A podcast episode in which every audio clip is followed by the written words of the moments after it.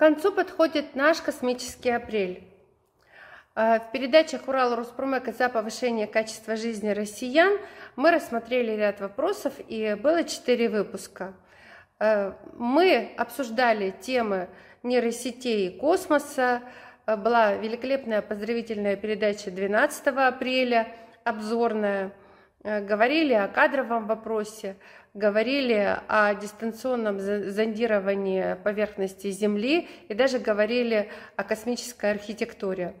Сегодня мы э, предлагаем вашему вниманию панельную дискуссию «Арктика и космос. Дистанционные исследования технологии прошлого, настоящего и будущего». Это второе межконгрессное мероприятие, которое подытоживает нашу серию э, космических передач, которые мы провели в апреле. Уважаемые друзья, коллеги, единомышленники, всех мы вас приветствуем. А, сегодня Урал Роспромека предлагает к вашему вниманию панельную дискуссию «Арктика и космос. Дистанционные исследования технологий прошлого, настоящего и будущего». Это второе межконгрессное мероприятие МЭП «Урал», международная экспертная платформа «Урал Роспромека», на информационной э, основе арктической платформы Урала. Проводим мы это мероприятие в рамках дискуссии «Космический апрель», посвященный 120-летию публикации Циолковским идеи о использовании ракеты для космических перелетов. У меня сегодня э, очень интересные гости э, в студии в нашей, и э, мы небольшим составом собираемся обсудить эти интересные темы.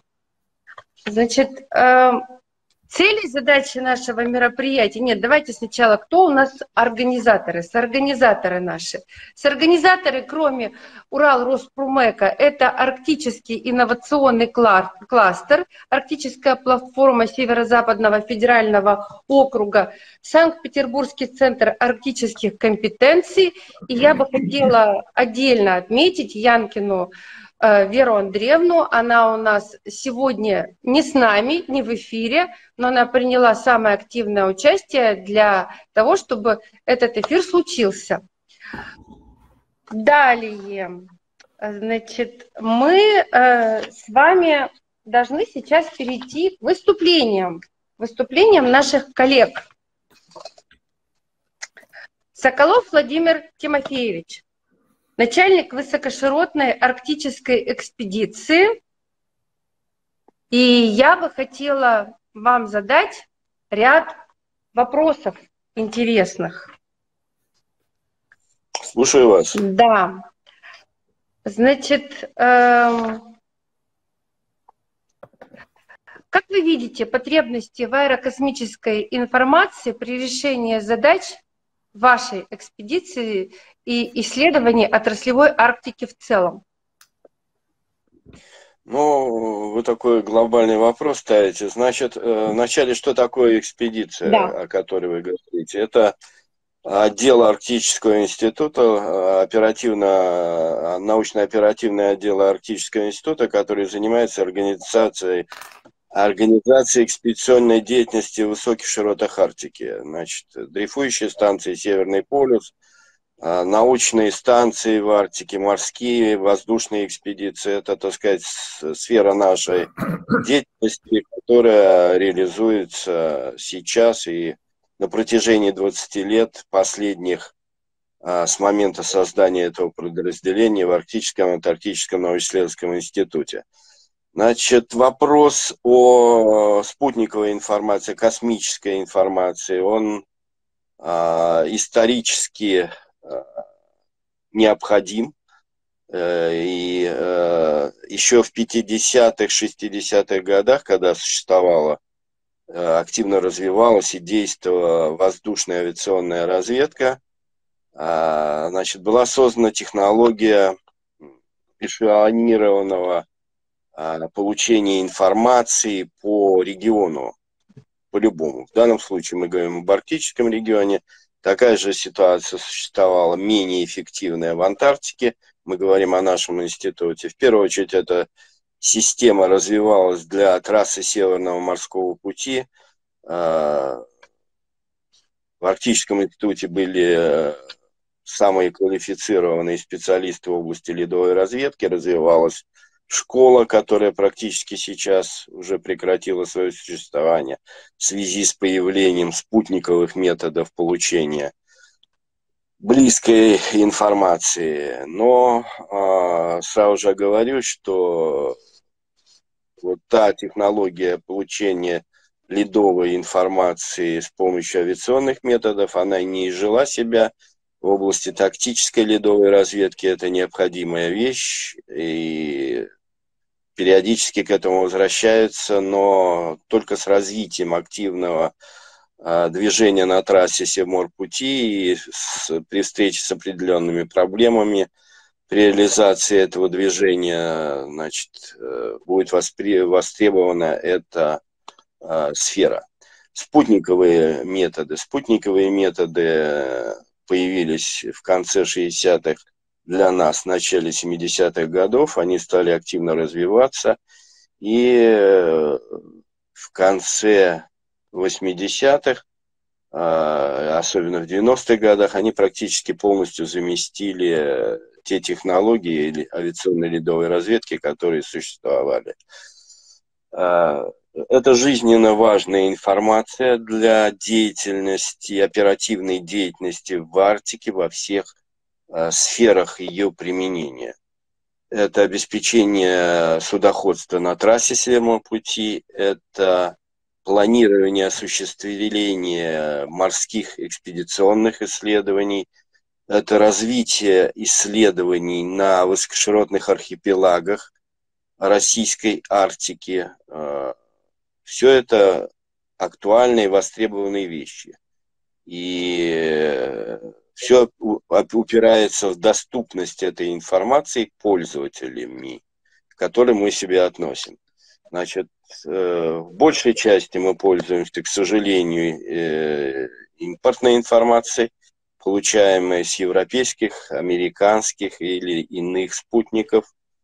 А, но эта информация подчас становится недоступной, и это проблема. И есть э, некоторые спутники аналогичного класса и в Отечестве, но тоже не всегда доступная информация. Она для широкого использования подчас ограничена. Э, мы испытываем реальный голод э, в радиолокационных снимков, информации, получаемой на базе радиолокационных снимков, но эта тема, так сказать, может быть тем или иным образом решена э, с привлечением китайских спутников, э, израильских спутников, индийских спутников. А, но это вопрос определенных переговоров, договоренностей и так далее. Сейчас э, есть пути этого решения. В единичных случаях это осуществляется, но это, еще раз повторюсь, процесс переговорный без э, спутниковой информации деятельность в Арктике, э, ну, я считаю, в настоящее время, если не невозможно, то очень ограничено. Вот кратко так. Очень интересный ответ. На самом деле, несмотря на то, что у нас эта тема э, носит характер, наверное, узкоспециальный, э, нас будут смотреть не только такие специалисты, как вы, уважаемый Владимир Тимофеевич, но и э, специалисты немножечко параллельных каких-то отраслей и, и так далее. Я могу сказать, что э, вот эти вопросы э, зондирования Земли, они у нас были рассмотрены еще в нескольких передачах апрельских, Э, где участвовал Владимир Иванович Евсеев, летчик-испытатель авиационной и космической техники, теперь доктор технических наук, профессор Балтийского государственного технологического университета ВМЕХ. И э, вот фактически, когда мы говорим о том, каким образом космос, ну так как у нас и, и название этой темы это космос и Арктика, каким образом из космоса спускаются технологии на Землю, вот это, мне кажется, самый такой классический пример. Один из э, таких вот ярких примеров, как можно космические технологии использовать на Земле. Тем более, что это все-таки выполняется уже давно. Это не новая технология. Это технологии, которые э, были, ну, наверное, я точно не могу сказать, в каком году э, начаты, но это было давно очень. Так? Ну, я бы сказал, что у нас все технологии не из космоса на Землю спускаются, а с Земли поднимаются в космос, а оттуда в виде информационных э, потоков, доступных тем или иным образом, становятся применимы для тех или иных пользователей. Вот я себя отношусь к некому пользователям, которые э, уже пользуются э, достаточно обработанной, привязанной и хорошо расшифрованной информацией. Потому что то, что дают нам спутники, это еще требует достаточно внимательной оценки эксперта, который с ней работает, дальнейшей привязки, создания планов, картинок и так далее. А, и расшифровки с э, привязкой к реальной местности, понимание того, а, какая информация нужна пользователю, например, как мне, и эксперт это, э, если он имеет соответствующую квалификацию, он успешно это делает. Во всяком случае, нам э, доводится работать именно с такими экспертами в области получения и дешифрации спутниковой, э, спутниковой информации. Ну, вот так отвечу. Не знаю, удовлетворил ли вас мой ответ, но вот так. Очень интересный ответ. И я думаю, что познавательный. Э, следующий вопрос. Включаете ли вы в свои планы натурные испытания беспилотных летательных аппаратов э, в арктических условиях? И в чем особенности этих условий? Что мешает эксплуатации беспилотников в высокоширотной Арктике? Да, значит, могу вам в этом э, плане похвастаться. На 2007 году мы впервые в Арктике э, подняли беспилотные летательные аппараты на дрейфующих станциях Северный полюс. Э, и э, с компанией Enix, э, которая создала те аппараты, с которыми мы первоначально работали, мы начали успешно работать на дрейфующих станциях Северный полюс – в плане выполнения ледовых разведок, подспутниковых экспериментов с применением беспилотных летательных аппаратов в цели обеспечения безопасности и получения характеристик ледового покрова в приполюсных районах. Значит, эта информация неоднократно вместе с теми аппаратами, которые использовали мы, э, участвовала в авиационно-космических салонах, представлялась не, не на одной выставке – ну, так что у нее довольно уже теперь большая история. Мы активно это делаем. У нас 11 беспилотников, которые работают в Арктике. Но могу при этом сказать вам, что э, мы столкнулись с целой э, серией проблем эксплуатации этих аппаратов. В первую очередь это э, магнитные склонения, которые подчас те технологии, применяемые нашими специалистами, инженерами при проектировании подобных аппаратов, приводили к тому, что аппарат терял ориентировку и просто разбивался. Мы потеряли несколько аппаратов в свое время из-за технических э, проблем, связанных с непониманием разработчиками этой э, тематики, и ну, с помощью нас эти вещи были доведены, ликвидированы. А, есть проблема 180-го меридиана для тоже для навигации подобных аппаратов. Э, аппарат просто пересекая 180-й меридиан, теряет ориентировку и э, может быть потерян. Но мы так ни разу не потеряли, но наблюдали эти случаи как раз в районе 180-го меридиана в высоких широтах.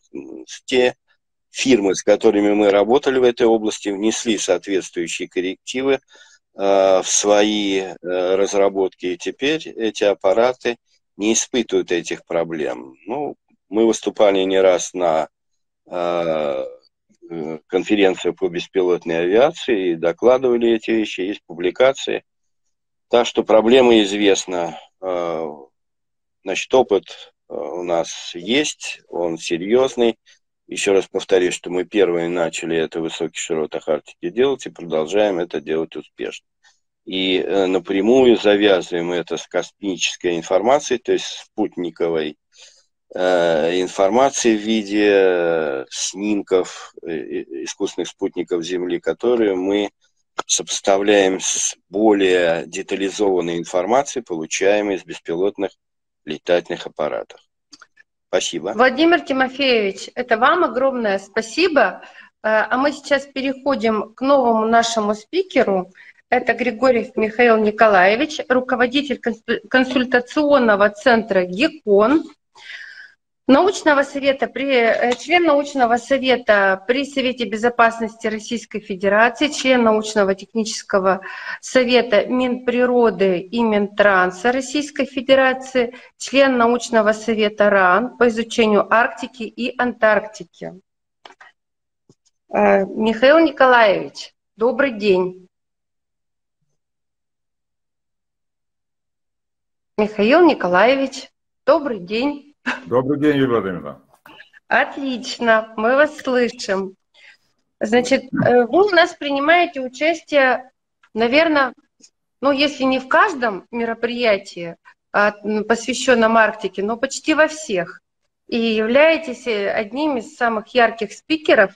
И очень э, интересно послушать ваше мнение, потому что вы были не просто вы находитесь не просто на уровне эксперта, научного деятеля, а, человека, который много что знает об Арктике, вы вообще, в принципе, 11 арктических экспедиций имеете за своими плечами. Это очень редко, на мой взгляд. И ваш опыт, он, конечно, неоценим. А, скажите, пожалуйста, что мы с вами можем сказать, сейчас, подождите, Тут очень много всего. Так, так, так, так. Так. Минуту. Запуталась в бумажках. У вас такое количество, уважаемые коллеги, всяких э, должностей и интересных э, ваших работ, что на самом деле это все непросто понять, что у каждого можно спросить. Но давайте начнем с того, что вы, Михаил Николаевич, э, хотя бы коротко расскажете, чем вы занимались э, за свою жизнь э, эксперта, научного деятеля и так далее. Вот прямо в двух словах. Ну, это вряд ли, в двух, двух словах вряд ли получится. Я хочу начать со следующего. Ну, вот если Владимир Тимофеевич, они, он ассоциируется с главсморпутем, бывший, ну, бывший и нынешний головной институт, то у нас э, с ним есть некое, некое дальнее родство. Оно заключается в том, что в 1948 году на базе горно-геологических служб главсморпути был создан НИИГА, научно-исследовательский институт геологии Арктики. Через 30 лет я получил счастье начать работать в этом институте.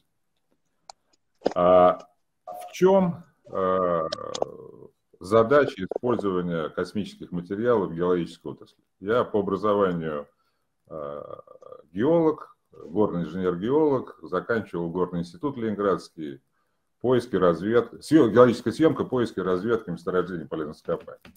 Я достаточно много занимался геологической съемкой э, в арктических регионах. Я работал на Вайгаче, на Новой Земле, на Колгуеве, в Северной Якутии.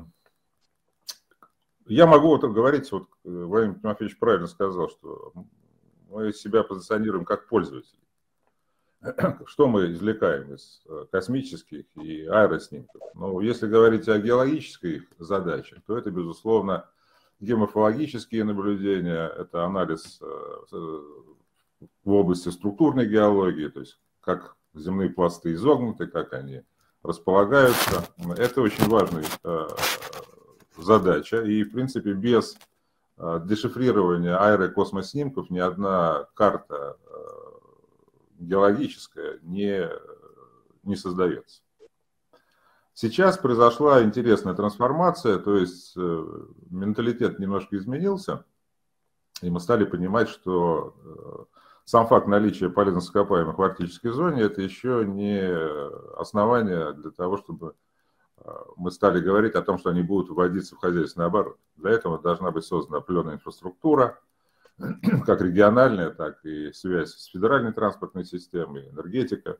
В 2010 году Министерство геологии, Минприроды, простите, оно создало такой документ, который назывался «Стратегия развития геологической отрасли до 30 года».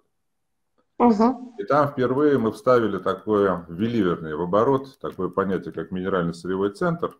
Смысл его заключается в следующем. Это совокупность разрабатываемых месторождений, которые имеют общую инфраструктуру и единый пункт отгрузки э, продукции в федеральную транспортную систему. То есть вот это объект управления, э, сейчас принят, э, минеральный сырьевой центр как объект управления, он принят практически во всех документах стратегического планирования арктической зоны. Что он дает? Он дает возможность, э, во-первых, э, соотнести возможности э, добычного комплекса, соотнести возможности транспортной инфраструктуры и проводить планирование развития территории с учетом того, что, скажем, в пределах одного такого проекта Минерального сырьевого центра создается инфраструктура, которая может быть использована э, для э, последующих проектов. Что дает здесь э, космос? Космос дает возможность анализа пространственной структуры этих минеральных сырьевых центров. Особенно это хорошо работает в горно-рудном комплексе. Это Кольский полуостров, север Карелии, Норильск.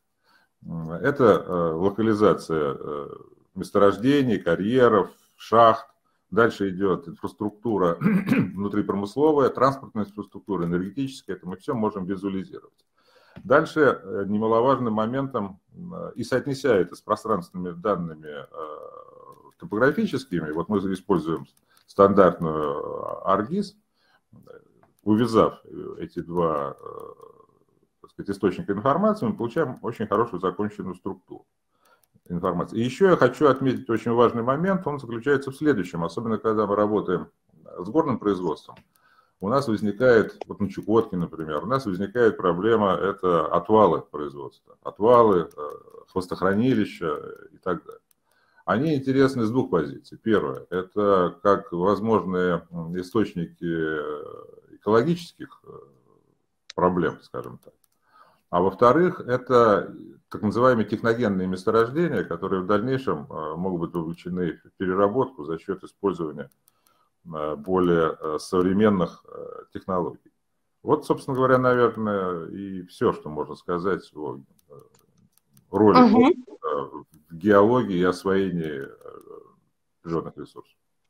Ну, это вот вы фактически нам дали полную раскладку, чем могут быть полезны э, дистанционные исследования э, зондирования Земли. То есть вот что, что это на самом деле и что для нас, какие пользы мы можем из этих технологий извлекать.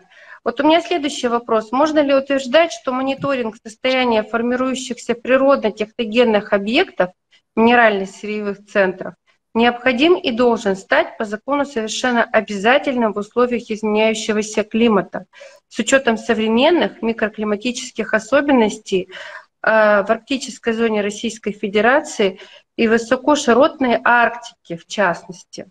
Абсолютно правильно. дело заключается в том, что здесь есть две составляющие. Первое, как я уже говорил, ну, вот эти вот э, объекты возможного негативного воздействия на окружающую среду, это раз. А второе, мы э, сейчас сталкиваемся с тем, что в связи с очевидным э, долговременным, кратковременным, не могу сказать, изменением климата, у нас идет э, деградация многолетних мерзлых пород.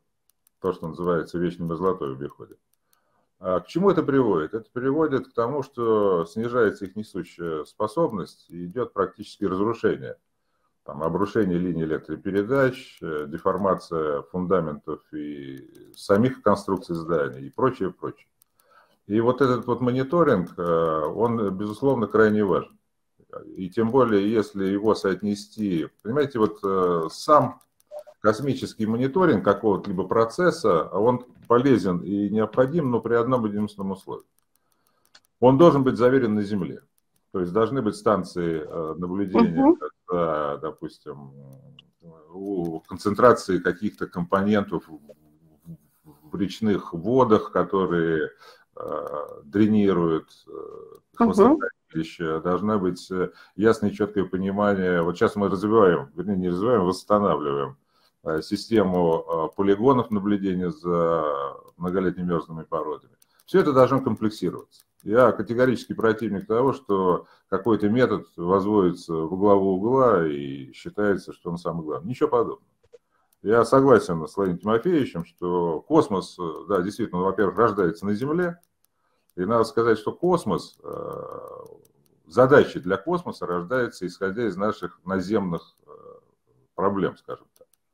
То есть мы видим, какие задачи нам необходимо решить, мы представляем, как используя арсенал, используя арсенал дистанционных методов зондирования Земли, мы можем получить ту информацию, которая будет нам э, полезна и зачастую э, приведет к колоссальному сокращению бюджета на те или иные э, исследования, потому что правильное комплексирование наземных и космических работ – это залог более эффективного использования средств и достижения результата за счет э, меньших э, капиталовложений.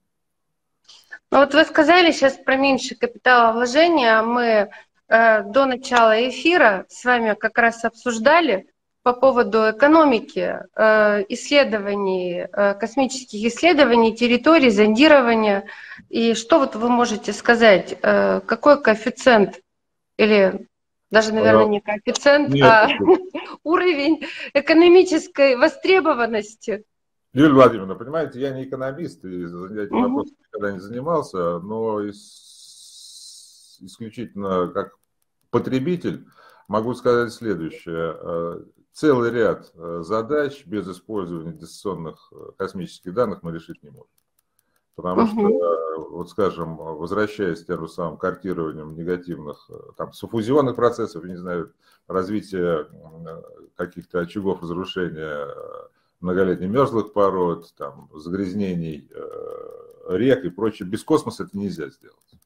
Одновременно я опять в очередной раз соглашаюсь с Владимиром Тимофеевичем, значит, давайте все-таки говорить вот о чем, что у нас есть три уровня дистанционного зондирования. Наверху стоит космос, потом идет авиационная, авиационная э, задача, это первый километр, и потом, видимо, первые сотни метров это беспилотный летательный аппарат.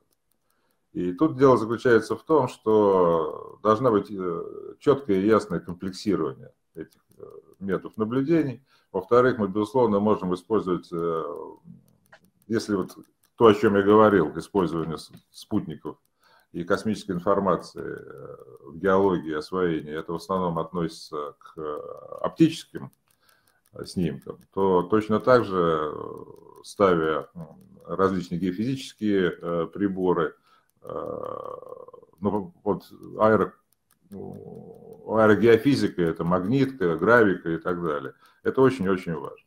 То есть, опять-таки, я исхожу из того, что это должно быть комплексировано говорить о том, что космос наше все, это некорректно. Космос – часть нашего всего. Это естественно, я с вами согласна. Ну вот у меня так э, экономическое образование есть, и исходя из того, что я могу об этих методах э, говорить только как пользователь, чайник, как сейчас говорят айтишники, но данные есть определенные, есть сравнительные данные, э, которые, допустим, были на примере моей деятельности. И я вам говорила до начала передачи, что э, исследования, э, вот подобные исследования, даже хоть там первый метод исследования, хоть второй, хоть третий метод исследования, хоть все вместе, они как минимум на 10, в 10 раз дешевле и быстрее, чем это делать на Земле. Ну да, возникает вопрос, надо ли делать на Земле, если можно сделать с воздуха. Согласен с вами. Следующий Но опять, вопрос. Опять-таки, да. опять-таки угу. Владимировна, подчеркну 15 раз, что без заверки натурными наблюдениями ну, на Земле ничего сделать нельзя. Ну, конечно, нужно э, использовать все методы, и, допустим, если ты берешь за основу более технически продвинутый метод, он в любом случае вернется на Землю, и, ну, естественно, будет описан здесь уже на Земле и с использованием тех данных, которые были ранее получены. Если позволите, я вам еще один вопрос э, задам. Следует ли вот из всех этих наших с вами бесед э, такое, такая необходимость усиления не только гидрометеослужбы, но и, как утверждалось на апрельской 2023 года конференции в Якутске, срочная организация э, сети наблюдений за многолетней э, мерзлостью, которая перестала быть вечной, потому что этот вопрос, он у нас, получается, встает не только э, перед такими специалистами, как вы, но он вообще, мне кажется, на сегодняшний день у всех на слуху, на слуху и у климатологов, и у экологов, и у практиков, потому что э, ну, мерзлота, изменение мерзлоты – это очень серьезная, э, серьезная Так, ага, прекрасно. Ну, безусловно, понимаете, я бы даже расширил круг заинтересантов. Понимаете, когда вы живете, допустим, в условном Норильске, и у вас после того, как просел дом, появилась трещина да. на, на стене вашей гостиной или детской, это вас четко будет интересовать. А угу. насколько я знаю, сейчас есть две э, такие э, две структуры. Э, они, насколько я понимаю, возвращаются к мониторингу многолетней мерзлых пород. В Якутии Безусловно, это институт мерзлоты, который uh-huh. академический. И возвращение к системе мониторинга э, поведения, особенно кромки, распространения многолетних мерзлых пород, э, глубины их залегания, глубины так называемого деятельного слоя, на которое происходит размораживание летом вот этих вот льдонасыщенных массивов. Э, это принципиальная задача в силу того, что действительно у нас э, может возникнуть э, катастрофа техногенная, в последующем экологическая, связанная вот, с нарушением несущей способности грунтов, разрушением инфраструктуры. Понимаете, вот мы говорим, что такое вот освоение нефти и газа. Я в апреле как раз был в Новом Оренгое, ездил по промыслу. Это огромная паутина э, трубопроводов. Ну, вот в Уренгое там все это э, погружено в землю и так далее. Но зачастую на промыслах это идут стойки, на которых расположены трубопроводы, либо трубопроводы просто положены на грунт. Вокруг них растепляется, она лежит, он лежит в луже. У нас разрушается инфраструктура транспортная, то есть у нас э, сокращается время работы зимников на, в, целом, в целом ряде регионов. Ну, вот не решив эту проблему, я, так сказать, не сгущаю краски, но все-таки, э, возвращаясь к примеру минерально-своего центра, то есть как эффективный инструмент освоения минерального сырья за счет создания необходимой транспортной инфраструктуры. Э, здесь то же самое. Вот все, что связано с развитием и освоением арктического региона, э, невозможно без должной транспортной обеспеченности, ну, энергетической, безусловно. Ну, вот. И мониторинг многолетних мерзлых пород, конечно, это залог ясного понимания текущего э, состояния дел и возможного развития событий. Предупрежден, значит вооружен. То есть мы должны уже, проведя ясный четкий мониторинг, подходить к тому, чтобы вырабатывать те меры, которые будут эффективны. Угу. Согласна с вами целиком и полностью. А, более того, я могу сказать, что на платформе Урал Роспромека неоднократно а, не в рамках космоса рассматривались вопросы изменения а, вечной мерзлоты, и с точки зрения того, что вы говорили, в том числе это объекты, возведенные на территориях, где вечная мерзлота считалось, что будет всегда. И та транспортная инфраструктура, о которой вы говорите, а трубопроводы – это тоже транспортная инфраструктура. Но дом понятно, все понятно. Но представляете, какой э, может быть урон, и, собственно говоря, в ряде случаев это бывает, когда пойдет порыв какого-то трубопровода. Это ужасно. Это ужасно. И я вот, например, знаю, что но вот у нас в Уральском федеральном университете э, ученые придумывали такую систему, ну и она, по-моему, применяется. Это э, охлаждения грунтов. То есть вот, допустим, э, выстраивается сооружение, и с помощью технических средств, с помощью определенных материалов происходит изоляция самого, само, самих вот этих вот грунтов от несущих конструкций того сооружения, которое возводится. Неважно, это дом или это трубопровод, Э, что угодно.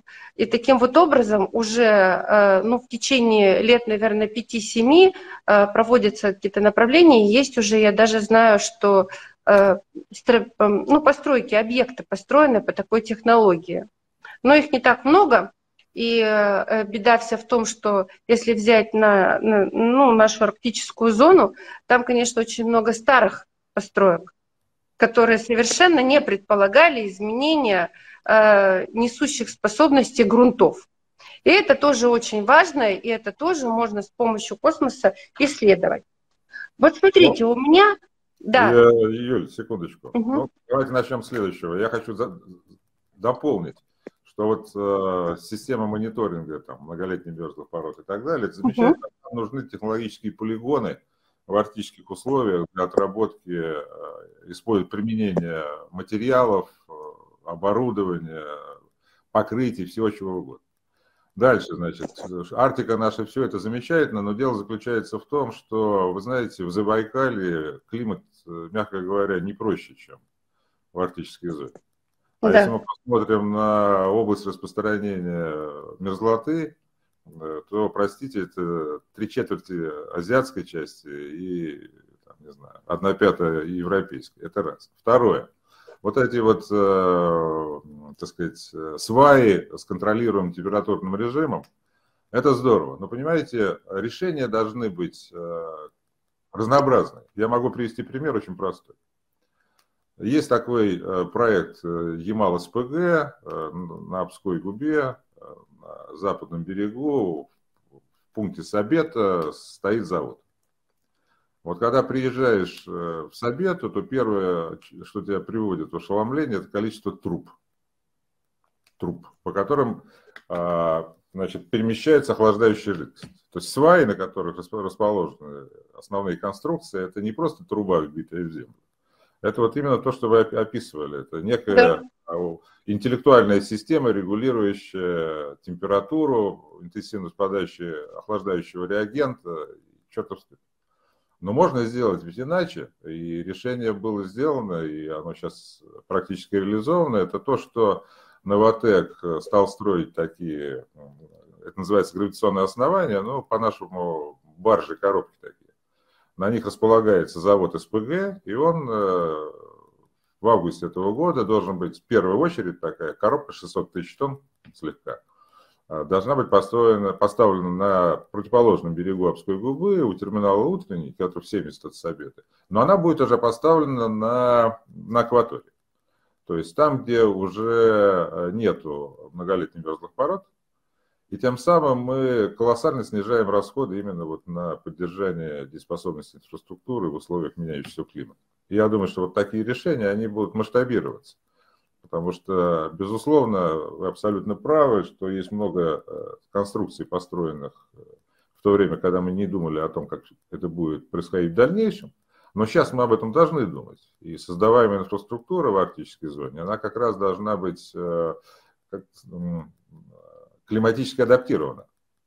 Причем, как ни странно, не только на потепление климата, но точно так же на, его похолодание. Потому что на самом деле э, картина изменений э, температуры в арктической зоне не такая однонаправленная. И возрастает контрастность э, температурных условий. Это все должно быть заложено в идеологию понимания устойчивого развития арктической зоны Российской Федерации. Ну вот, Владимир Николаевич, я не удержусь и задам еще один короткий вопрос, потому что я с вами совершенно согласна, и я думаю, что э, когда мы говорим о том, что у нас неизбежно идет э, потепление в арктической зоне, и вечная мерзлота у нас перестает быть вечной, все-таки существует риск других обратных процессов.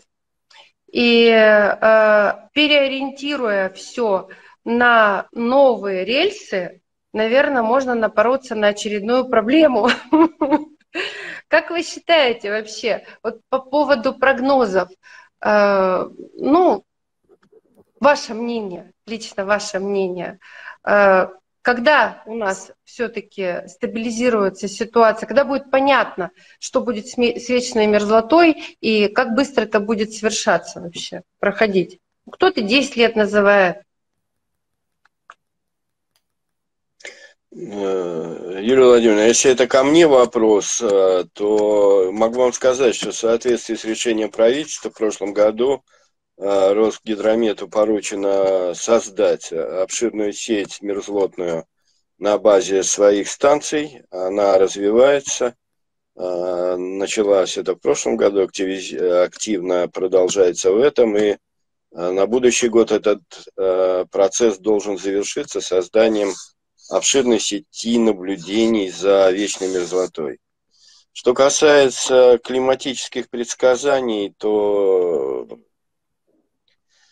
те модели, которые существуют, э, значит, они э, дают э, такие оценки. Есть 30-й год, э, когда резко у нас Э, пик достигнет. Есть 50 есть э, и более длительные перспективы. Но вот э, тот анализ, который выполняем мы в Арктическом институте, он показывает, говорит о том, что в настоящее время нельзя определить эту границу. Угу. Процессы идет постоянная перестройка климатической системы. Наряду с процессами потепления мы видим эффекты, связанные уже с охлаждением, с процессами охлаждения. Поэтому серьезные ученые-климатологи очень аккуратно отвечают на этот вопрос. Я не берусь предсказывать таких вещей. Вот все, что мог, поэтому я вам сказал. А, я не могу удержаться. Да-да-да, я на это рассчитываю. Ну да, вы знаете, а, ну вот я занимался все время а, ну, последними там тремя миллионами лет истории нашей планеты и все эти кратковременные разнопериодные циклы изменения, чередование между ледниковью леденений и так далее, это естественный процесс. Мы, мы должны понимать, что все это циклично, и наш климат – это реакция на целый ряд, а, такая интерференционная картина разных процессов. А, мне кажется, что я полностью согласен с Владимиром Тимофеевичем. Э, я достаточно часто имею дело с людьми, которые делают климатические прогнозы, но меня всегда э, успокаивает одна единственная э, мысль. Когда в 2007 году премия, Нобелевская премия мира была присуждена группе, международной группе экспертов во главе с вице-президентом США Алом Гором, вот. Одним из участников был э, Владимир Михайлович Котляков. Это, тогда он был директором Института географии. Это был, насколько понимаю, ноябрь. Вот сама эта манипуляция в Осло произошла. А, а в феврале он давал интервью 2008 года. И сказал, его тоже стали пытать относительно, когда у нас похолодает на 3 градуса. Он сказал, что, вот, к сожалению, исходя из текущего нашего э, понятийного аппарата и накопленных данных мы не можем делать подобного рода предсказания. Модельки можно делать любые. Понимаете, вот Гексли был такой э, английский исследователь. Он говорит, что статистика – это прекрасная вещь. Она как мельница, она может перемолоть все. Понимаете, поэтому все-таки надо более конструктивно, э, более скептически подходить э, к этим долгосрочным прогнозам. Абсолютно согласна с вами, потому что все-таки практика показывает, что все прогнозные э, какие-то высказывания, они ну, имеют только какой-то процент на сбываемость, причем не такой большой. Вот, поэтому, наверное, нужно рассматривать все в цикличности в системе э, повторяемости, аналитики какие-то, аналитические делать э, заключения. Ну, конечно же, вот у нас, допустим, на платформе существует один эксперт, он занимается мат-анализом. С помощью мат-анализа они просчитывают на определенный период изменения климата в том числе. Ну, там с помощью мат-анализа можно все просчитывать, в том числе и климат. Э, ну, нет каких-то таких вот прямо вот совсем резких заявлений, а, как иногда откроешь там, допустим, какое-то СМИ или еще что-то, и вот тебе все, завтра будет тепло. Здорово. Наступает завтра, тепла нет. Значит, так как у нас сегодня с вами формат э, встречи и беседы – это панельная дискуссия, и мы намеренно не стали приглашать большое количество специалистов, а вы у нас вдвоем только встретились для того, чтобы можно было более подробно э, с каждым переговорить, мне бы, конечно, еще хотелось, чтобы вы еще и друг с другом поговорили. И я задам такой общий вопрос – для Владимира Тимофеевича и для Михаила Николаевича. А дайте оценку современного уровня развития технического и технологического потенциала дистанционных методов исследования Земли.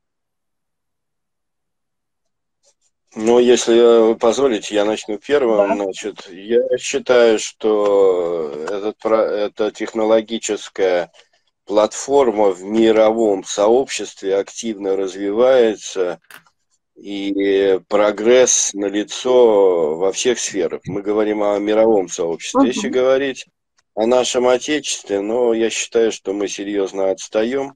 Uh-huh. Это видно по тем результатам, по нашим спутникам, которые летают, по доступности той информации, которой мы обладаем. Поэтому надо догонять.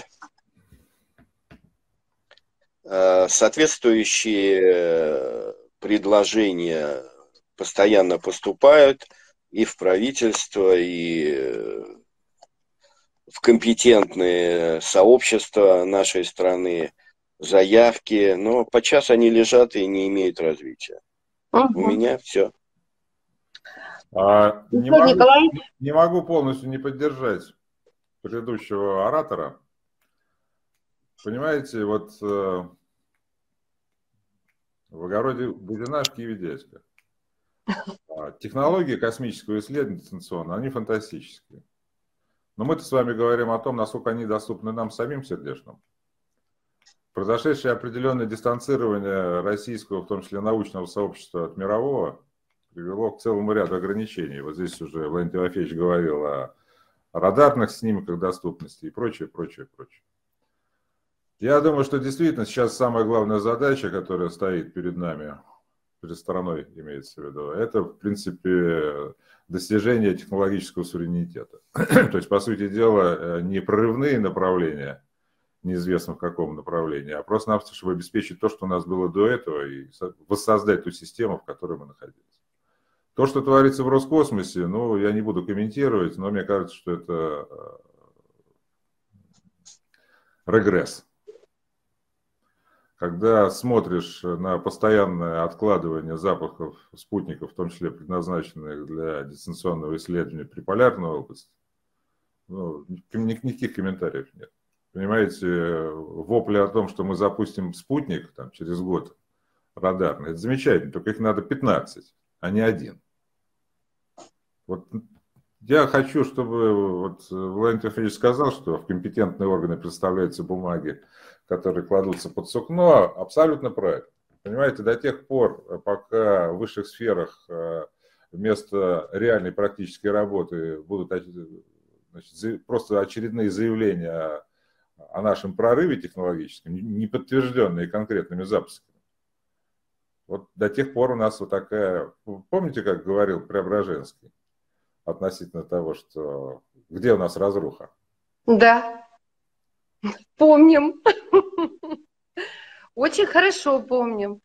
А, Еще могу сказать, что, конечно же, для любого эксперта, для любого научного деятеля все-таки достижение технологического суверенитета страны – это э, основная задача, потому что вся деятельность, она в этом направлении, собственно говоря, и выстраивается, вне зависимости от того, чем ты занимаешься, какой отраслью науки ты занимаешься. Ну, в данном случае Арктика, космос – это такие э, флагмановские направления, э, которые на сегодняшний день для Российской Федерации имеют и геополитическое значение огромное, и практическое значение – и я думаю, что мы в этом плане будем дальше продвигаться. У меня вот еще один вопросик есть к Владимиру Тимофеевичу.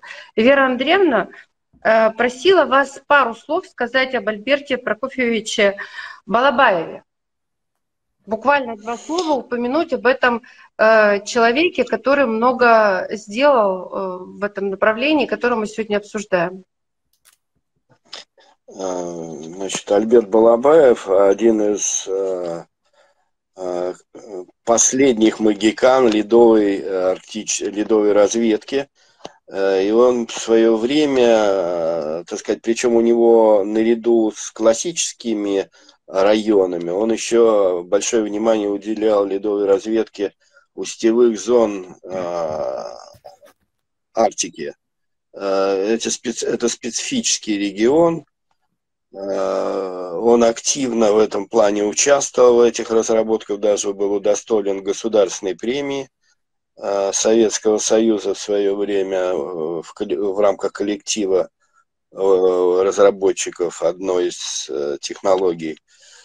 Он, хочу сказать, что он наряду вот с классиками ледовой разведки 60-х годов и вместе с своим руководителем Владимиром Владимировичем Ивановым э, разработали технологию, предложили технологию эшелонированного э, изучения и зондирования арктического региона в целом.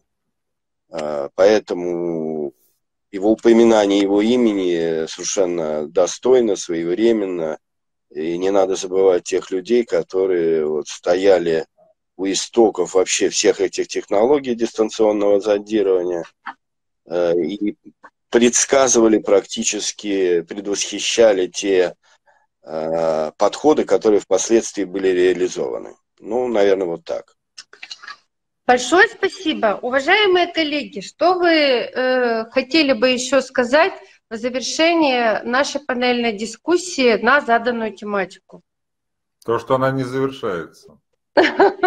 Это правильно, потому что мы обсуждали, и я думаю, что уверена, что мы дальнейший план работы будем выстраивать, будем выстраивать его в соответствии с требованием времени.